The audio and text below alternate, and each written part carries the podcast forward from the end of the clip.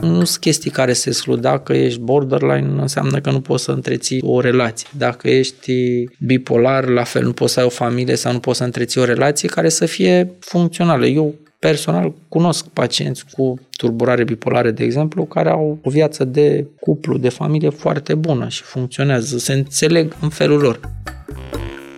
Bine ai venit în intimitatea Pătratului Roșu, unde am vorbit cu Mihai Bran, medic psihiatru și fondator Atlas, despre viața cu tulburarea de personalitate borderline.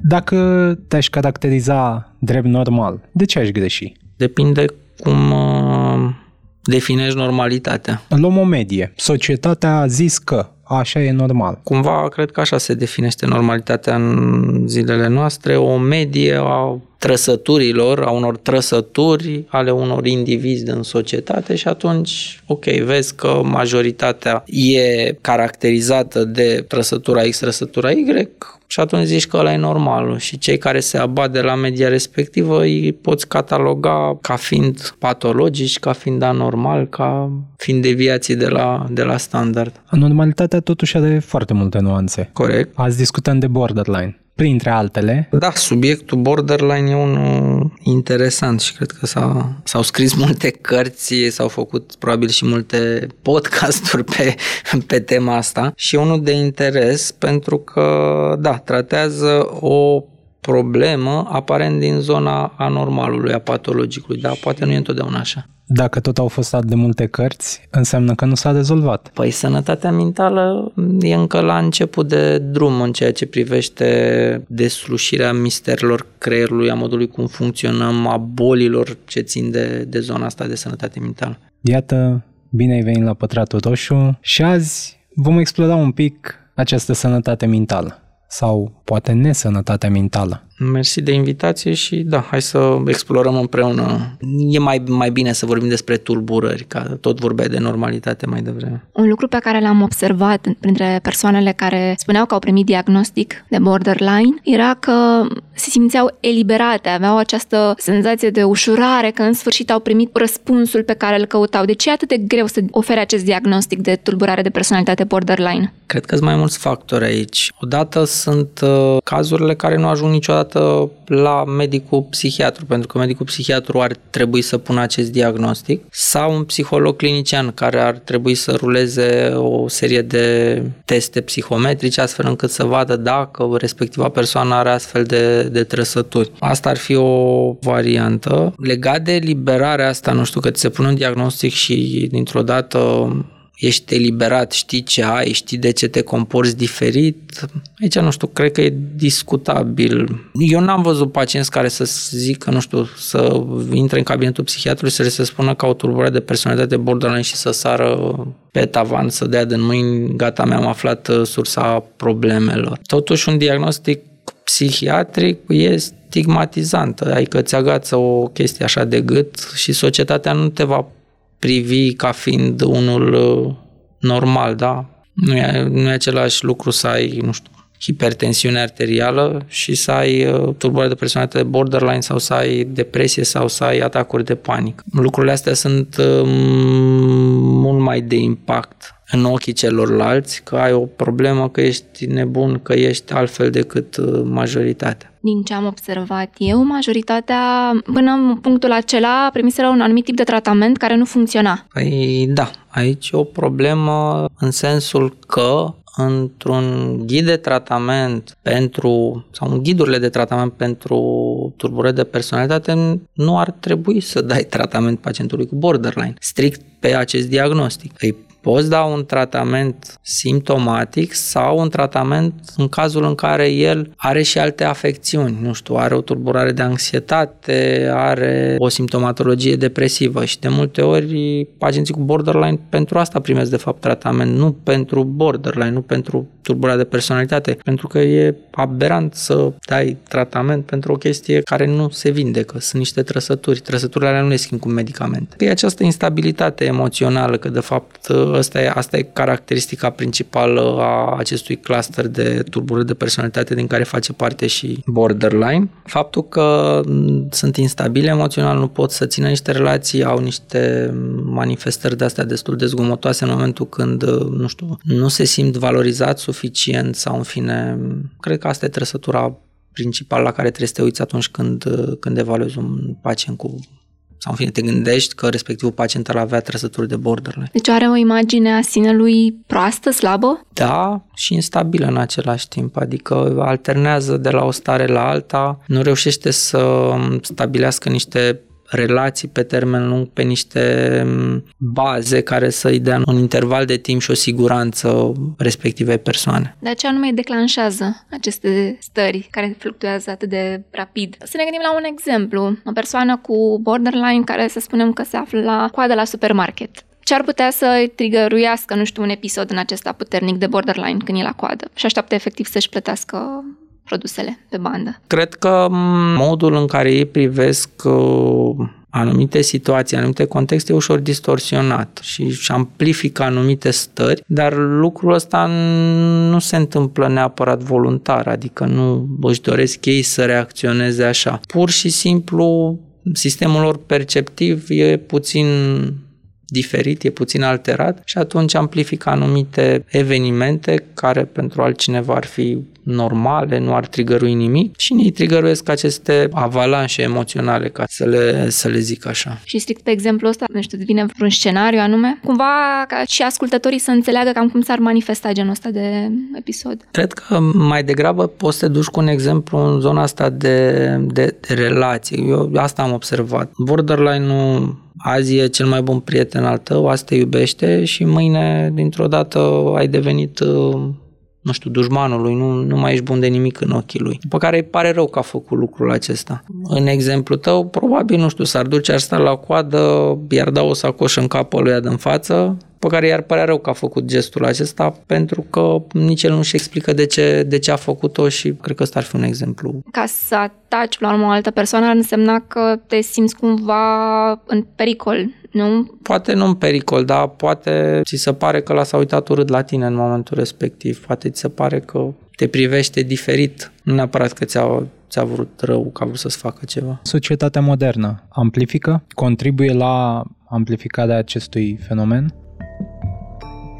Fenomenul borderline a apărut în momentul când cineva s-a gândit sau cineva a observat aceste trăsături și a dat seama că sunt cumva repetitive la anumiți indivizi și s-a gândit că ar fi ceva diferit de media normalității. E ceea ce se întâmplă cu bolile mm-hmm. de inimă, de, de orice organ. Până nu le dai un nume, ele nu există în formă. Corect. Corect doar corect, se corect, moare. Corect, corect. Cum ar fi cancerul. Evident, cancerul a existat dintotdeauna, doar că Na, trebuia înțeles. Toate bolile au existat de când pământul. În fine, sunt da. Uh, chestii care au apărut recent. După ce am mâncat pangolin și alte Iar, ave, avem și astfel de momente. Dar societatea modernă e destul de haotică. Introduce un mai mare haos prin numărul mai mare al uh, oamenilor, prin uh, stresul cotidian, că înainte poate nu exista așa stres. Stres exista dintotdeauna. Și atunci tind factorii ăștia să amplifice și astfel de manifestări psihice? Factorii de mediu, factorii psihosociali, da, cam în toate tulburările psihice amplifică sau în fine pot trigărui anumite manifestări sau anumite episoade.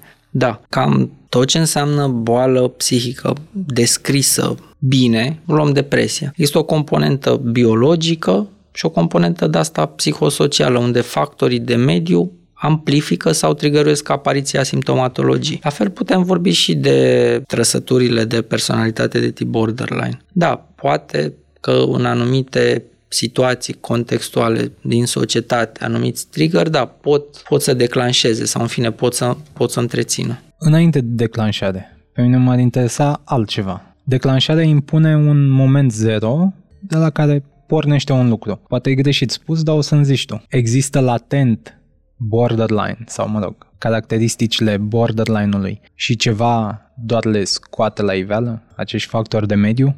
Da, asta eu cred că există niște trăsături, există niște modificări cu care ne naștem și care doar sunt potențate sau sunt trigăruite pe parcursul dezvoltării noastre ca și individ, nu știu, în copilărie, în adolescență, în momentul când se formează, ni se formează personalitatea. Că uite, e legat și de asta, de discuția de normalitate. Sigur, mult timp, de-a lungul istoriei, oamenii au avut nevoie de o normalitate, de a-și seta un etalon al normalității. Dar o concluzie simplistă a mea ar fi că suntem cu toții defecți într-o formă sau alta, doar că nu ajung factorii ăștia să scoată la iveală acele defecte. Poate să-mi zici că defecte e prea mult spus. Aceste trăsături. Și atunci, schimbând mediul, schimbând, nu știu, condițiile familiale, condițiile sociale, condițiile de trai, ajung și trăsăturile astea la suprafață. Și ai nevoie ca om căruia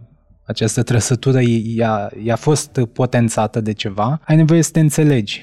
Aici aș lua un exemplu așa foarte radical. Boala asta, sau în fine trăsăturile astea, apar într-un context social. Ia un pacient diagnosticat corect de către un medic psihiatru cu turburare de tip borderline și transformă-l într-un Robinson Crusoe pe o insulă pustie. În acel context, oare poți să-i mai spui că are turburare de tip borderline? Dar poate în acest context care e interesant, o anumită tulburare sau o anumită trăsătură îl ajută să supraviețuiască. Corect. Care altfel în societate ar fi privită ca un element De exemplu, o, o chestie la prima mână așa, să nu-ți pese de animale. Adică să n-ai empatie față de ele. În societatea actuală, dacă nu ai empatie față de animale, nu ești ecologist, nu ești verde, e un defect sau în fine începe din ce în ce mai mult să fie privit ca un defect, cel puțin în mediul urban, pe când o astfel de trăsătură, într-adevăr, pe o insulă pustie unde ar trebui să supraviețuiești, poate fi trăsătura care să contribuie decisiv la supraviețuirea ta acolo. Apropo de empatie, că ai pus bine problema, din câte am înțeles, borderline vine cu un paradox al empatiei, pentru faptul că persoana respectivă, tot ce resimte în jurul ei, este amplificat tocmai pentru că are această capacitate de a citi emoțiile, dar le citește greșit. Și dacă le citește greșit, cum, cum ar fi? Adică nu e un moment de lost in translation. Cum îl ajuți pe acest individ să înțeleagă că percepe greșit emoțiile Hai din jurul să-l lui? lăsăm, să lăsăm pe individul ăsta să mai stea un pic cu astea. Sunt mai interesat de asta, de a confunda emoțiile. Poți să le confunzi, poți să le interpretezi greșit. Asta în mod cert, da. De ce? Noi învățăm emoțiile pe măsură ce creștem. Da, le înveți de la alții.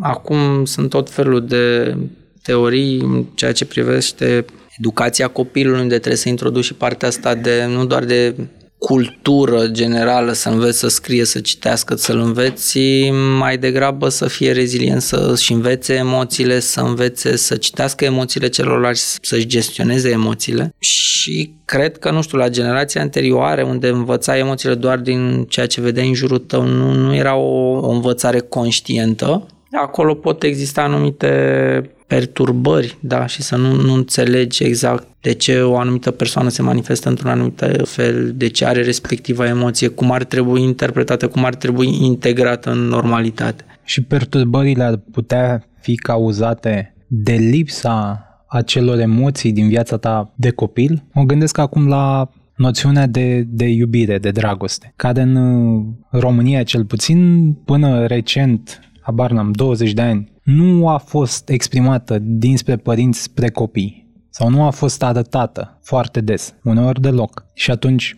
poate duce asta la perturbările respective? Da, în mod cert. Dacă nu vezi, nu simți aceste, nu știu, emoții, aceste sentimente pe parcursul copilăriei, ulterior îți va fi destul de greu să le integrezi în normalitatea ta. Care sunt sursele, de fapt? Ce declanșează? Am tot găsit chestia asta cu un abuz sexual, pentru motivele care ar declanșa tulburarea. Care sunt sursele care declanșează în mod real o tulburare borderline? Abandonul din copilărie sau... Da, pot fi, pot fi tot felul de traume sau, în fine, medii, contexte traumatizante pe care o persoană le poate experimenta și, da, mai degrabă în zona copilărie, pentru că atunci te dezvolți ca și individ, ți se dezvoltă anumite trăsături de, de personalitate. Anumite lucruri pot exista cumva la nivel genetic pe care le-ai fi manifestat oricum, doar că mediul le potențează experiențele de viață le, mai, mai departe le, le potențează. O ascultătoare a întrebat, se poate pune diagnostic de borderline la adolescenți și dacă da, funcționează terapia individuală cu ei? Terapia funcționează,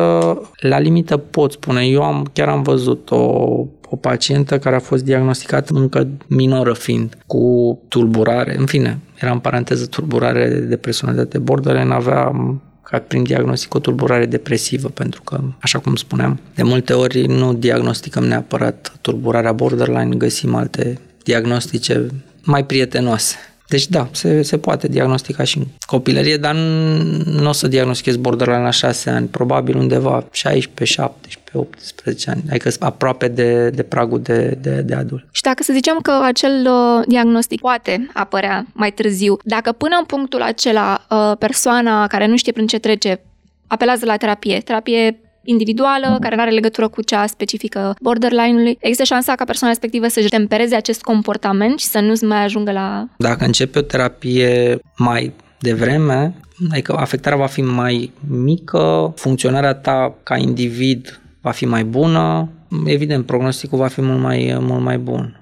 Pentru că în tot ce înseamnă tulburări de personalitate, terapia, principalul instrument pentru a-i ajuta, nu, nu medicația. Și ce tip de terapie se face pentru borderline? Cred că poți să încerci cam orice tip de terapie. Contează mult terapeutul cu care lucrezi, modul cum el știe să gestioneze relația cu un borderline, inclusiv în relația medic-pacient, psihiatru, pacient cu borderline, trebuie să ai niște limite, da? Borderline o să intre, întotdeauna o să încerce să fie mai apropiat, după care să-ți dea, pur și simplu, să-ți dea o palmă ca să fie foarte plastic, să nu mai vină la tratament ca să te pedepsească. Lucruri de genul acesta, la fel, ar trebui să fie și terapeutul, adică să știe să mențină, nu știu, o relație, dar între anumite limite, nu trebuie neapărat să te implici mai mult decât e cazul să-l ajuți, pentru că lucrul acela se va întoarce împotriva ta ulterior. În sfera asta intră, de exemplu, dacă pacientul te sună, că nu are treabă cu ora lui propriu de terapie? Da, și și aici trebuie pus o limită, pentru că de obicei te va suna de 50 de ori până îi răspund la telefon. Asta poate fi încă un criteriu pentru a diagnostica pacientul cu borderline. Dacă te sună de 50 de ori, e ceva neregulă acolo. Și că tot spuneam de terapii, ce tipuri de terapii? Cum se numesc ele? Eu sunt adeptul terapiilor uh, cognitiv-comportamentale și personal zona asta o, o recomand. Acum am colegi cu alte formări în zona psihodinamică, experiențială, lucrează bine cu, cu borderline. Dar asta e o experiență personală și ține cumva de formarea mea, că eu de obicei recomand tipul ăsta de terapii cognitiv-comportamental sau în fine din zona asta. Ce presupune așa, dacă poți exemplifica? În ce sens? Ce, ce presupune un proces terapeutic de tip cognitiv-comportamental? Sunt multe lucruri aici. Față de alte terapii, e o chestie cumva mai mai structurată, unde nu te duci pur și simplu să povestești ce ai făcut în ultima săptămână, ci încerci să identifici niște pattern-uri, niște gânduri disfuncționale, încerci să lucrezi, să le modifici cu niște exerciții. Adică e un tip de terapie care presupune un efort și din partea ta, nu doar te duci să ventilezi niște lucruri, te duci, discuți cu terapeutul, identifici niște lucruri care sunt disfuncționale și găsești împreună cu niște exerciții astfel încât să, să le elimini din, din comportamentul tău. Ne poți da așa un exemplu ca să avem o imagine cât de cât mai clară? Acum, Acea învinovățire poate apare într-un anumit context. Da, poate ar trebui să iei, să vezi ce în spatele acelui gând, ce nu e rațional și după aia să îi dai niște exerciții astfel încât să lucreze cu acele gânduri. Putem de fapt să ne gândim la exemplu cu supermarketul că tu povesteam mai devreme. A atacat, a dat cu sacoșa în capul persoanei. Îți povestește acest uh, episod. Cum îl analizezi? Ar trebui să încep de la ce a provocat, de fapt, acel gest, acel incident, cum a perceput el acel individ din fața lui și cumva să-ți dai seama ce era disfuncțional din acea percepție și să lucrezi astfel încât momentul când, nu știu, merge și se întâmplă să se ducă din nou la piață, să stea din nou la o coadă, să nu aibă același trigger, să nu dea din nou cu, cu geanta Să fie mai ancorat în Să fie prezent. mai ancorat în realitate, să nu mai privească, nu știu, poate acea persoană sau o persoană care va îi aduce aminte de acel context ca fiind o amenințare la respectiva problemă. Toate astea presupun sinceritate. Da, pe care nu ai, uh, din păcate, tot timpul din partea unui pacient care îți vine în terapie. Adică e și asta o problemă. În momentul când uh, mergi și începi un proces terapeutic, trebuie să-ți asumi că ești onest, că vrei să schimbi ceva la tine și cumva asta e aplicabil pentru orice problemă cu care te duci în terapie, fie că e vorba de un borderline, fie că e vorba de o tulburare de anxietate, fie că e vorba, nu știu, de pur și simplu o problemă de cuplu, de exemplu. O să fac o paralelă care poate ți se pare exagerată, dar crezi că oamenii sunt mai sinceri la spovedanie pentru că o fac față de o putere mai înaltă? Depinde de credința ta. Vom presupune că dacă ajungi la spovedanie, Ești o persoană religioasă. Da. ai cât de cât credință că ce spui are și greutate. Da, dacă o luăm uh, strict în zona asta, da. Poate pentru persoanele religioase, da, spovedania e un pic uh, deasupra terapiei și acolo sunt mai deschiși. Sunt și persoane la care spovedania funcționează ca și proces terapeutic. Sigur, pentru ce ziceai mai devreme, de a aventura un pic, de a erisi niște momente. Exact, de a ventila anumite, anumite lucruri. Pe unii, pur și simplu, faptul că vorbesc într-un anumit mediu, cum e spovedania sau cum e mersul la un terapeut, îi poate ajuta ulterior să digere mai bine faptele respective și să le privească din altă perspectivă. Și ar putea fi terapeutul acest higher power? Să ai încrederea să fii deschis pentru că beneficiul e mai mare decât să fii închis. Da, ar putea să fie, dar la fel ține de educația pe care o primești, de modul cum tu asimilezi acest terapeut. Că dacă ți se spune, nu știu, din copilărie că uite, e ok să mergi la terapeut, e ok să spui lucrurile astea și cumva ți se setează că e bine să fii onest acolo, e bine să spui adevărul. Da, pentru că la același lucru se întâmplă și din perspectivă religioasă când mergi la spovedanie, cum spuneai mai devreme. Cât are terapia? Are 100 de ani? O să-i îi punem 150, așa, marja? Da, cam Religia are 4000. Asta e avantajul. Dar, S-au specializat mai bine. da, într-adevăr, au început mai devreme. Au început mai devreme, da, corect. Și iată ce cabinete de terapie au. Ți se pare o perioadă bună asta în care te-ai specializat? E un moment bun să fii psihiatru în România, da.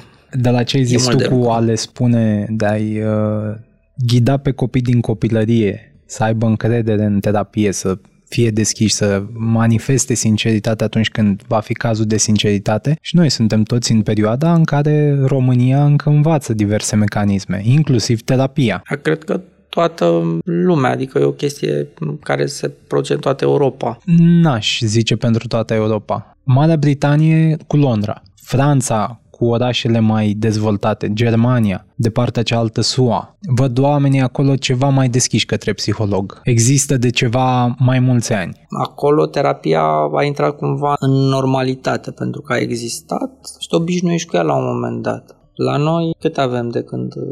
Punem 30 de ani așa, Da, dar primii 10 ani au fost mai mult de test. start rata. Da, cam 20 de ani. Acum ce observ eu, persoanele tinere sunt din ce în ce mai, mai deschise. Pentru că există și surse de informare, au acces la mai multă informație și da, vor să experimenteze, vor să testeze terapia atunci când au o problemă. Dar crezi că e și o chestie de a face parte din bula lor? Bula care, iată, vorbește de terapie? Au o chestie de apartenență, Sigur. cumva. Nu că le-ar fi rău. M-aș bucura cumva ăsta, nu știu, să fie doar ăsta triggerul pentru care merg la terapie, să fie... În sensul ăsta, terapia ar fi privită ca ceva absolut uh, normal, așa nu știu cum te duci dacă nu îți identifici tu o problemă pe care să vrei să o rezolvi, fie că e o chestie ce ține de patologie, fie că e o chestie ce ține, nu știu, de dezvoltarea ta sau de niște minusuri în dezvoltarea ta pe care le observi, te duci degeaba, adică trebuie să duci în terapie cu un obiectiv, cu un scop, cu dorința de a rezolva problema asta. Așa să mă duc la terapie doar să ventilez anumite lucruri, nu cred că te ajută. Și de aia nici nu cred în terapiile astea de lungă durată. Cred în niște terapii mai scurte, mai Hai să definim durata. obiectiv. Lungă durată toată viața, mai scurtă durată câțiva ani? Câteva săptămâni, luni, pe o problemă. Acum Pe, dacă... o, pe o problemă, pentru că problemele oricum apar sau pot să apară, evident apar pe parcursul vieții și atunci le rezolvi în momentul în care apar. Chiar dacă sunt un susținător al terapiei, al, nu știu, sănătății mentale, nu cred că e cazul să ne agățăm de un terapeut sau de un proces terapeutic și să rămânem acolo 10 ani, 20 de ani sau toată viața. Deci n-ar fi terapie pe toată viața pentru borderline. Și aici nu o văd la fel pe un termen foarte, foarte lung. Ok, începi, înveți niște lucruri, după care întrerupi, te întorci în terapie dacă reapar problemele, dar altfel mi se pare util să te duci 20 de ani, săptămână de săptămână să te vezi. Plus că borderline nu schimbă terapeutul des. De exemplu, te-ai putea duce doar să-ți rezolvi tensiunile din viața intimă? Asta să fie definirea problemei tale. Poți să ai alte lucruri, de fapt, în spate, dar dacă tu te duci și ești setat că ăsta ți obiectivul pe care vrei să rezolvi în terapie, da, probabil o să te duci, nu știu, o ședință, două, zece ședințe, dar nu o să te duci toată viața să-ți rezolvi probleme din viață intimă. Tocmai pentru că ai menționat obiectiv. Poate tulburarea asta să-ți afecteze sau malformeze capacitatea de a-ți seta obiective? Poate reușești să ți le setezi, dar nu știu cât de mult reușești să le urmărești și să le atingi. Adică din perspectiva asta aș privi pacientul cu borderline. Poate să-și seteze, dar nu știu dacă e în stare tot timpul să le, să le urmărească. Adaug o întrebare de la un ascultător. Cum recunosc persoanele care au borderline, bipolaritate sau tulburare narcisistă? Hai să luăm bipolarul. Bipolarul poate să fie în manie, și îți dai seama că e în manie, care are foarte multă energie, face chestii extravagante, nu doarme, e dezinhibat. Poți Unii să ar le... numi asta artist. Da, poate să fie artist în hipomanie. Dacă e în manie, s-ar putea să sfârșească într-un spital de psihiatrie. Și atunci nu știu cât de artist sau cât de mult ți-ai dori să fii artist în, uh, în setup-ul ăsta. Sau poți să-l privești în zona cealaltă când e în depresie. Pentru că um, bipolarul se caracterizează prin episoade de manie sau hipomanie, plus minus episoade depresive și atunci în depresie, fără energie, fără chef, trist, apatic, tulburări de concentrare, nu mănâncă, nu doarme bine, poate să aibă gânduri de suicid, mulți dintre ei au și tentative, unii le și reușesc. Asta ar fi bipolar. Pe borderline nu o să-l vezi niciodată atât de dezinhibat, atât de plin de energie. Narcisicul, da, el vrea să atragă atenția, face și el lucruri extravagante sau poate face lucruri extravagante ca să atragă atenția asupra lui. Cred că pentru o persoană care nu are niște noțiuni de psihiatrie, de psihologie, e destul de greu să, să, să le încadrezi, să le diferențiezi. Cred că și pentru specialiști din domeniu în anumite puncte Mai degrabă întrebarea a venit uh, cu alt rol. Dacă le poți găsi o justificare a acțiunilor lor. Ai o relație cu o persoană bipolară, nediagnosticată și are astfel de momente. Măcar să înțelegi faci copil sau nu. și asta. Mergi mai departe cu nunta sau nu? Tulburarea aia narcisică. Ce se întâmplă? De ce e așa? Poți să ai cunoașterea, dar decizia la urma urmei ține de fiecare... Poate îi recomanzi să se ducă mai departe și să afle ce are. Sunt cupluri care, nu știu, funcționează și funcționează bine, unde el sau ea, nu știu, are tulburare bipolară și sunt și cazuri de celebrități care Așa, așa e iubirea la ei. Asta e cea mai... până uh, bădăi la și îndemn. funcționează. La fel în cazul persoanelor cu borderline. Pentru o persoană cu trăsături borderline poate să existe o altă persoană cu anumite trăsături care ea să fie compatibilă, chiar dacă are diagnosticul ăsta. Asta e că nu, nu sunt chestii care se exclud. Dacă ești borderline, înseamnă că nu poți să întreții, nu știu, o relație. Dacă ești bipolar, la fel, nu poți să ai o familie sau nu poți să întreții o relație care să fie funcțională. Eu personal cunosc pacienți cu turburare bipolară, de exemplu, care au o viață de cuplu, de familie foarte bună și funcționează, se înțeleg în felul lor. Dar asta înseamnă că ei urmează un tratament și fac și terapie. Da, în cazul pacientului cu tulburare bipolară, fără tratament, lucrurile ar fi scăpate rău de sub control și acolo, da, e nevoie și de intervenție farmacologică, nu doar de, de terapie. În cazul persoanelor cu tulburări de personalitate, acolo funcție și de gradul de afectare, că poți să ai doar anumite trăsături care să te influențeze într-un mod mai ușor sau poți să ai niște trăsături mai accentuate și atunci funcționarea ta să fie diminuată. O ascultătoare a întrebat cum arată o relație romantică între două persoane cu borderline. Imposibil n-ar fi, dar nu știu cât de, de liniștit ar fi respectiva relație. N-aș spune imposibil. Acum depinde cum o privim și din perspectivă timp cât ar dura mai degrabă, cred că asta ar fi întrebarea. Am tot discutat până acum de ideea de terapie. Eu am tot văzut vehiculat pe internet terapia dialectică. Poți să ne o descrii? Mm, Ce recu- presupune? Măcar? Recunosc că nu e zona mea de competență. Ar trebui să vorbești cu un terapeut care face genul ăsta de terapie. Deci chiar nu... Terapie atunci de grup? Terapii de grup se fac. Terapiile de grup pot fi integrate în mai multe școli de terapie, adică sunt mai multe formări care fac astfel de grupuri și există, da. Eu personal știu, de exemplu, terapie de grup în cazul unor pacienți cu tulburare bipolar. Mai știu grupuri pentru pacienți cu tulburare depresivă, mai știu grupuri de terapie pentru pacienți cu adicții. Și cum funcționează pentru bipolari? Păi, în primul rând, îi ajută să treacă peste stigmatul de a avea această boală, în momentul când vezi că sunt și alte persoane care trec prin aceleași probleme ca și tine, plus că își pot împărtăși tot felul de experiențe de terapie, de medicație. Lucrul ăsta cumva le scade anxietatea legată de boală, îi ajută să fie mai complianți la tratament. Nu l-aș vedea neapărat pe un grup că nu o să faci niște dezvoltare, dar te ajută să fii mai compliant, te ajută să-ți înțelegi mai bine problema, să vezi că se poate funcționa cu astfel de, de turburare. Cel puțin pe dependențe am în minte uh, alcoolice anonim, unde de fiecare dată ăsta e principalul beneficiu, că îi vezi și pe alții și afli poveștile lor și cumva îți dai dai seama că nu ești singur? De fapt, cred că mai corect ar fi să spunem că sunt grupuri de suport ghidate de terapeuți, nu neapărat terapie de grup. Și pentru borderline nu există? Ar trebui să existe. Eu personal nu știu de un astfel de grup, o astfel de inițiativă. Pentru bipolar știu că sunt și la noi pentru border probabil există, nu știu. Și că tot vorbea mai devreme Răzvan despre tulburarea narcisică, bipolaritate. Oamenii confundă, de fapt, aceste tulburări cu borderline deși bipolaritatea nu intră în zona de tulburare de personalitate. Nu, este o tulburare afectivă. Așa se și numește, tulburare afectivă bipolară. Ideea e în felul următor. Oamenii confundă borderline-ul cu cele două menționate mai devreme, pentru că, de fapt, în borderline se regăsesc anumite elemente din fiecare. Zic asta pentru că am găsit că, de fapt, borderline-ul ar avea patru tipuri. Eu, uh, cel puțin din, din manual, nu, eu nu știu să fie patru tipuri. Ce spuneam și, și mai devreme, zona asta de turburări de personalitate nu au o definiție foarte închisă, rigidă.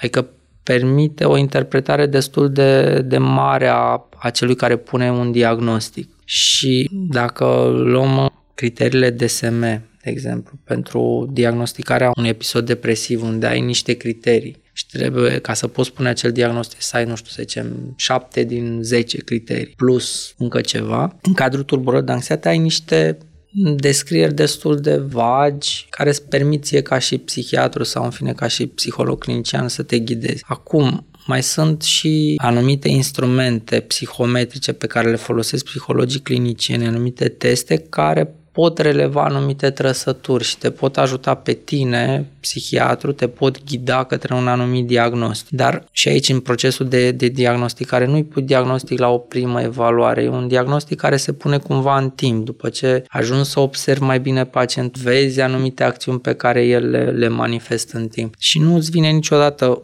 în cabinet așa pur și simplu, că el e borderline sau că se crede borderline. De obicei îți ajunge fie pentru niște simptome depresive, fie pentru niște tulburări de somn, fie pentru, nu știu, situație conflictuală pe care a avut-o și cineva din familie poate ar trebui să la psihiatru că nu ești ok.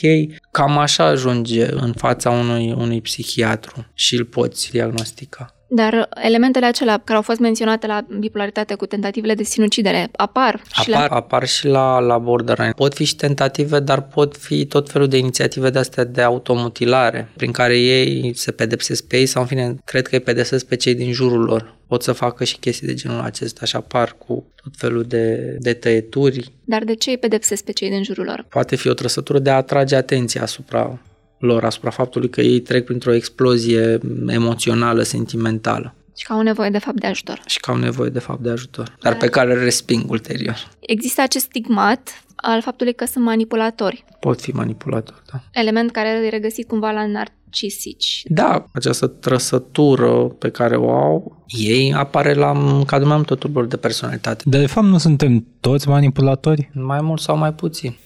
E o chestie de etică ții ce și vrei o chestie de etică. context mai mult sau mai puțin etic.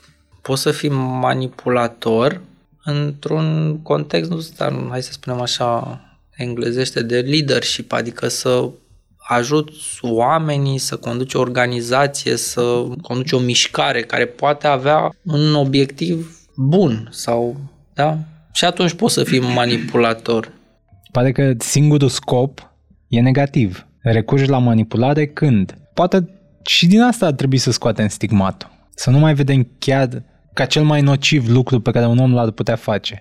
Da, e o chestie de nuanță aici și de semantica manipulării. Din ce ne-ai zis până acum, avem așa, nu ne putem autodiagnostica, evident, și nici nu există un set clar de manifestări să știm noi că avem ce avem. Da.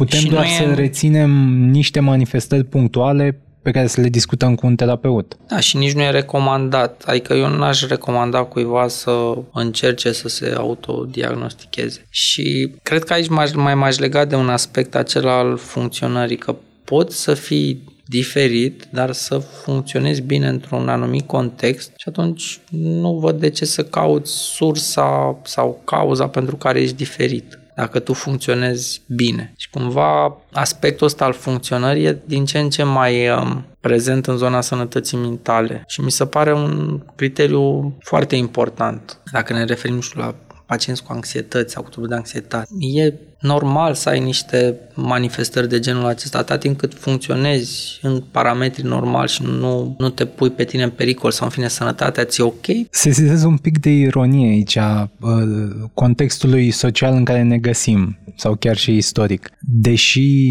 discutăm despre cum normalitatea în esență nu există, există această fugă a oamenilor de a se înțelege sau de a-și rezolva problemele astea tinzând către normalitate fără să le accepte și să ajungă, iată, în situații de tipul ăsta în care dacă funcționezi, trebuie să repari tot doar pentru că ți se pare că nu se duce către normalitate. Sunt niște șabloane care ne sunt impuse de societate și către care tindem cumva. Repet, dacă tu ești bine cu tine, da, la momentul respectiv funcționezi suficient de bine astfel încât să fii bine cu tine, nu văd de ce ar trebui neapărat să, să respecte aceste șabloane, exact cum spuneai și tu.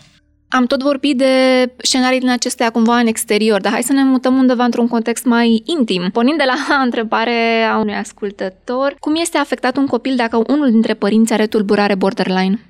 Poate nu știe că ar trebui să meargă la terapie, nu are acea educație primită la timpul ei și crede că aia e normalitatea lui, fără să-și dea seama că poate, nu știu, are un anumit impact asupra copilului său.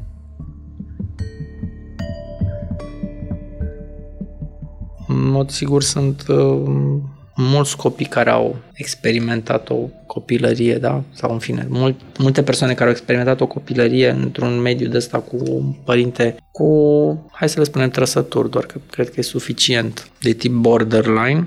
E posibil ca el să copieze sau în fine să învețe anumite trăsături și să le manifeste și el în în uh, viața de adult. Adică impulsivitate sau anumite, ce anume? Da, da, da, pentru că în familia aceea sigur vor exista sau în fine există conflicte pe care el le vede, le trăiește și cumva ulterior le va manifesta sau în fine va manifesta anumite lucruri de acolo. Asta în fine legată de copii care trăiesc într-o familie nu cred că s-au făcut neapărat studii, sau cel puțin eu nu știu de studii care să analizeze dezvoltarea acestor copii, să vezi exact ce trăsături au luat, cum au performat, către ce s-au dus către, către maturitate. Trebuie o să caut. Să sperăm că au apelat la terapie. Contextul ăsta, da, e nevoie de, de suport. Da, clar e nevoie de suport. Dar de obicei ei găsesc ancore, că nu sunt doar copii, mama și tatăl, adică există și o familie extinsă care poate oferi suport în astfel de cazuri. Bunici, mătuși, adică lucrurile se mai echilibrează acolo, nu sunt chiar alb și negru. Ai tot spus că tu cunoști cupluri care funcționează foarte, foarte ok în contextul în care unul dintre ei are această tulburare. Dar, din păcate, am citit despre persoane care n-au mai rezistat. Exact ăsta era discursul. N-au mai putut să suporte și au plecat de niște relații care uh, nu au ținut doar câteva luni, poate chiar ani de zile, într-un mediu care a devenit cumva toxic pentru că persoana cealaltă nu apela de fapt la niciun fel de ajutor, ori nu putea efectiv să gestioneze emoțiile. În acest context, cum vezi de fapt tu situația asta? Cât de întâlnită e comparat cu cealaltă?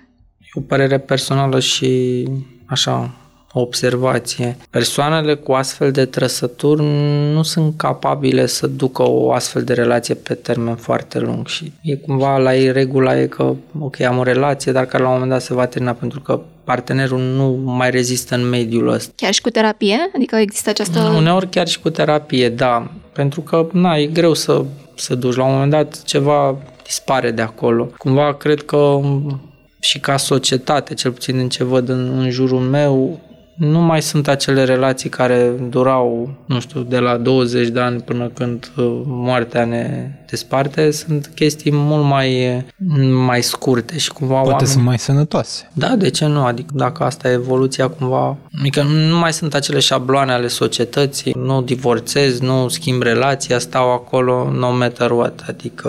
Eu încerc să aduc cumva focusul și pe persoana de lângă. Ai specificat și tu acest lucru că e destul de greu. E până greu. La... Cum poate să ajute? Trebuie să facă asta? E rolul persoanei respective? Depinde de cât de mult vrea să sacrifice persoana respectivă și cât de mult vrea să-și asume relația respectivă sau cât de mult vrea să continue să rămână implicată în relația respectivă sau cât de mult îl impactează comportamentul sau stările sau starea celui de lângă el. Dacă nu mai poți să funcționezi în cuplu, că sunt niște dezechilibre, nu cred că mai are rost să stai acolo. Personal nu sunt adeptul, stăm împreună indiferent de situație, ne suportăm, ne înghițim. Adică persoana de lângă ar trebui să se gândească în primul rând la binele ei. Asta cred că s-ar duce și în uh, cinism. Și oamenii nu prea vor să vorbească de zona asta egoistă, cinică, pentru că atunci se văd cumva stigmatizați, habar n-am dacă e așa sau nu, zic cum văd eu, ar putea fi percepuți drept niște trădători,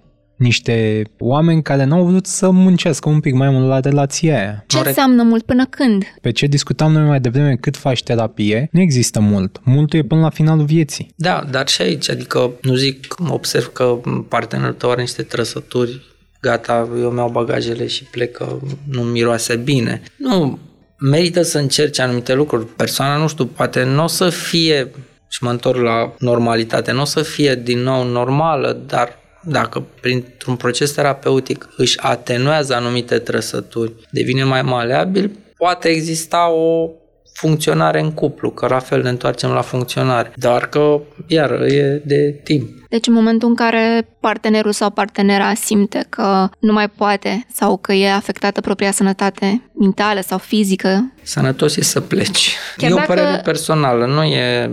Chiar dacă ești amenințat cu faptul că o să mă sinucid în cauza ta dacă pleci, Păi revenim la cinism. Nu? Întâi trebuie să te gândești să-ți fie ție bine. Acum nu poți să faci bine pentru toți cei din jurul tău. Oricât de mult ai vrea. și cum gestionezi dacă persoana respectivă chiar își ia viața și tu ai plecat? Cum tu ca individ? Poate rămâne doar amenințare. Eu cred că da, în cele mai multe cazuri rămâne doar amenințare, iar pacienții cu trăsături de tip borderline, da, de obicei amenință și folosesc tot felul de tertipuri pentru a monopoliza, pentru a păstra controlul pe persoana respectivă. Acum, Din teama de abandon, trebuie să subliniem că există acolo, adică un substrat, nu faci asta doar de, nu? da, dar nu stai cu cineva pentru că te amenință că se sinucide. Că nu e sănătos. E prea pe o luare de ostatici. Păi da, te, te transformi tu într-o victimă. Dacă stai cu o persoană care te amenință că se va sinucide dacă pleci, că trebuie să gândești și la tine. Din nou, eu o să merg iar în scenariul acela extrem. Și cum gestionezi tu dacă persoana respectivă chiar și viața? Cam care ar fi Acum, mecanismul? Da, ăsta e un caz excepțional. Nu, nu știu dacă ar fi oportun să dau sfaturi cum ar trebui să gestioneze persoana Deces. respectivă. Poate ar trebui să meargă la terapie, să discute mai multe lucruri acolo. Ce faci când ai în cuplu o persoană care are nu doar borderline, are și bipolaritate și genul ăla de amenințare Destul Poate- de rare cazurile. când poate să fi fie dusă și- la și- extrem. Sunt rare.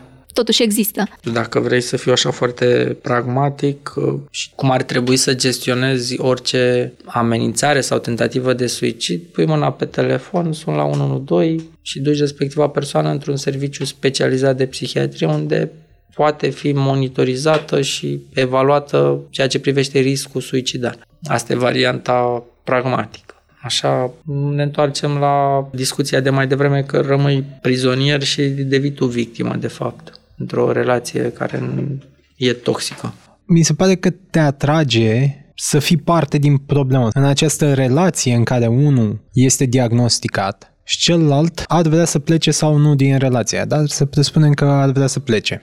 După amenințări cu suicid, cu toate astea. Cumva persoana cu tulburarea respectivă te trage să fii parte din problema ei. Problemă pe care poți sau nu să o vrei. Da, în care te poți implica să-i oferi suport, nu știu, să o ajuți până la un punct. Sau acum depinde de disponibilitatea fiecăruia. Cât de mult vrei să investești tu în relația respectivă. Noi, cel puțin în acest scenariu, avem în minte un partener sau o parteneră care cumva n-ar avea alte probleme, dar în viața reală și partenerul sau partenera ar avea niște lucruri poate de Poate, da. rezolvat și e cu atât mai complicat, mă gândesc când... uh, Păi da, ajungem la combinații de înluate câte... Da, nu, din punctul meu de vedere, eu sunt uh, susținătorul acestei atitudini de grijă față de propria persoană.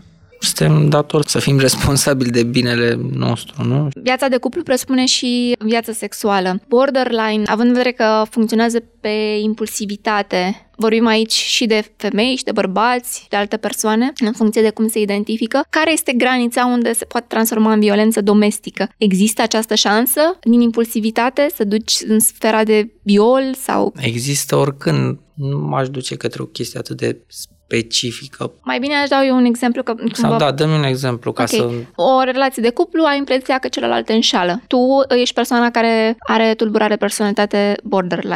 Ai impresia că te înșală pentru că e ceva în regulă cu tine și că Faci știm, scandal, îi dai geanta în cap și pleci de acasă și ameninți că te sinucizi. nu pleci de acasă, rămâi acasă și poți să pici în cealaltă extremă în care efectiv Să se... devii violent și să Da. da. violezi partenerul? Da, poate fi un scenariu. Poate fi. Acum, iar vorbim de cazuri extreme. Da, poate fi un scenariu. Acum, același scenariu poți să-l ai cu o persoană care nu are neapărat trăsături de personalitate borderline, dar are o anumită agresivitate sau o anumită educație sau o anumită cultură care încurajează astfel de manifestări. Nu e, nu e obligatoriu sau să ai trăsături de personalitate de tip borderline ca să faci lucrul ăsta. Există această idee, din nou, stigmatizantă că unul dintre parteneri poate deveni agresor și prin faptul că devine agresor, acea relație, prin manipulare, prin, până la urmă, violența domestică nu se manifestă doar în plan fizic, poate să fie și social, și economic, și emoțional, se transformă, adică toată relația aceea devine toxică. Acolo sigur există și, nu știu, niște trăsături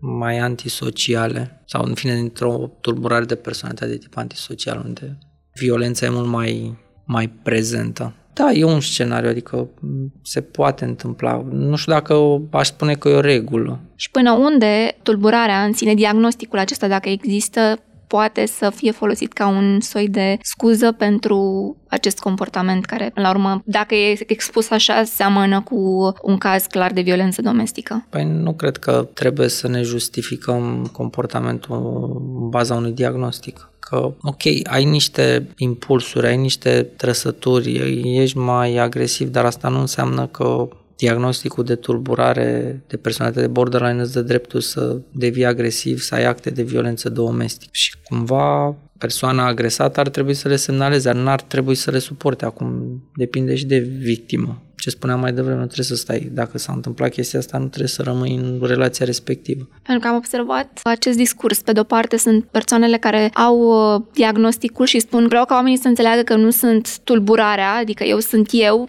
sufăr de o tulburare, păi dar nu e... Tu ești tot timpul, nu ești un diagnostic. Nu, nu ești exact, o... însă stigmatul despre care am tot vorbit până acum apare și sunt multe persoane care consideră că tulburarea în sine le definește, adică cei din exterior cred despre persoana care suferă că toate elementele pe care le-au cunoscut până atunci sunt definitorii pentru persoana respectivă și în același timp e celălalt discurs în care tulburarea m-a împins să fac lucrul ăsta. No, tu faci asta. Tot timpul tu faci, nu faci altcineva, nu, nu creează boala pentru tine tu ești responsabil de faptele și de acțiunile tale. Și așa ar trebui să privim lucrurile, indiferent de boala pe care o avea. Un pacient, nu știu, cu cancer în stadiu terminal înseamnă că ar trebui să iasă pe stradă și să joace Carmageddon sau nu știu ce, să calce oamenii, pentru că e un pacient terminal sau să intre să jefuiască o bancă sau nu știu, să înceapă să-și bată soția, că nu a vrut să facă sex. Nu ar trebui să ne ascundem după diagnostice sau diagnostice să ne justifice faptele. Poate aici are greutate că oamenilor le e mai greu să înțeleagă tulburările psihice decât cancerul. Pentru că nu-l vezi sau nu ai această dimensiune fizică, cumva poți să pui mai multe în seama tulburărilor. Da, dar pe de altă parte, revin, nu, nu ar trebui să ne ascundem în spatele unui diagnostic și să încercăm să ne justificăm în felul ăsta faptele. Un ascultător a întrebat ce trebuie să știi dacă ești într-o relație cu o persoană cu borderline?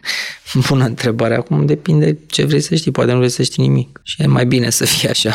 Până la un anumit punct. Te bucuri de relație până la momentul respectiv, când îți dai seama că niște lucruri nu funcționează așa cum ar trebui să funcționeze într-o relație. Probabil atunci începi și citești sau începi să te informezi. Poate ăsta e cel mai bun lucru de știut. Să te bucuri până la. Mai că te-a atras ceva în relația respectivă. Bucură-te, lasă lucrurile să se întâmple și nu încerca. Adică asta ar însemna să duc lucrurile așa un pic într-un extrem. Ar însemna să trăim într-o societate unde, nu știu, să avem un, o fișă medicală și o fișă de sănătate psihoemoțională undeva, iar când ne vedem cu o anumită persoană cu care vrem să începem o relație, să ne consultăm fișele. Hai să văd ce profil uh, psihologic uh, și de sănătate ai, ca să vedem uh, cum o să funcționăm mai departe. Adică... Nu, e chiar, nu e chiar exagerat și nicio extremă, pentru că așa ceva s-a, s-a încercat. Sau, mă rog, au încercat.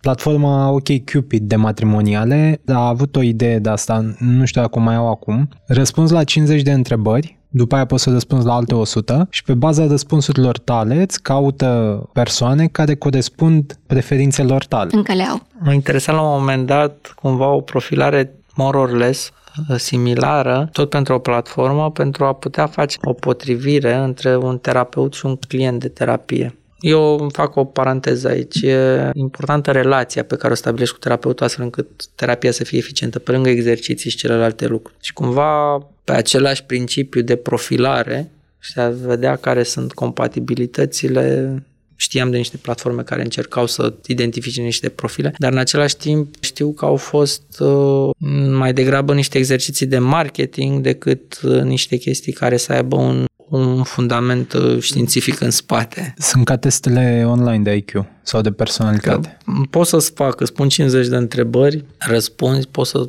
răspunzi și tu la 50 de întrebări și zic, da, adică să nu existe un, un algoritm care să justifice acea compatibilitate. Ziceam de partener, dar ce poți face ca părinte sau prieten prietenă bună când sesizezi niște lucruri care nu sunt ok și crezi că ar trebui să... Aici putem veni cu o chestie cumva generală și pe lângă o atitudine suportivă ar fi chestia asta de a încuraja persoana respectivă să meargă către un specialist, măcar să vadă despre ce e vorba, despre ce problemă e. Și părintele trebuie să facă același lucru și prietenul, prietena, apropiatul. Și iar mă leg de funcționare. În momentul când lucrurile nu mai funcționează, hai să consultăm un specialist. Ai și specificat, de fapt, în timpul uh, interviului că există niște limite pe care trebuie să le impună. Există cazuri sau există posibilitatea ca specialistul să depășească acea limită intenționat în cazul unui borderline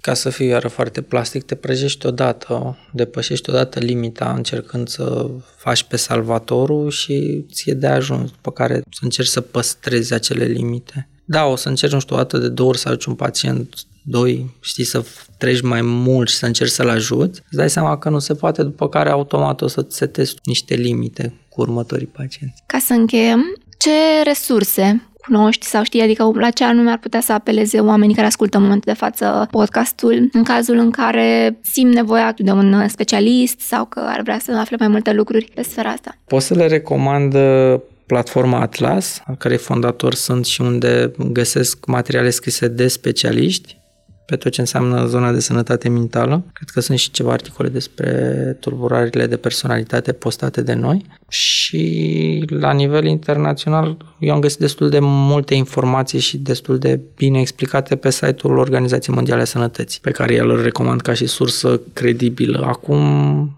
da, sunt multe forumuri, multe locuri unde nu mi se pare că informația e suficient de bine filtrată și de bine documentată și nu le recomand. Și da, atunci când ai o problemă, un terapeut, un psihiatru, un, și la medicul de familie, că multe ori uităm de el, dar e cumva coloana vertebrală a sistemului de sănătate la noi și te poate ajuta inclusiv cu problemele de sănătate mentală, măcar te poate ghida cumva, că ar fi primul strat. Mulțumim, Mihai! Mulțumesc și eu! Acest podcast a fost realizat de Dana Alecu și Răzvan Băltărețu. Îți mulțumim că ne-ai fost alături până la final. Fiecare nou episod, Pătratul Roșu, poate fi ascultat pe SoundCloud, Spotify, Apple Podcasts sau orice altă platformă preferi. Totodată, nu uita să ne urmărești pe Facebook și Instagram ca să afli care vor fi următorii noștri invitați și să ne spui ce ai vrea să știi de la ei.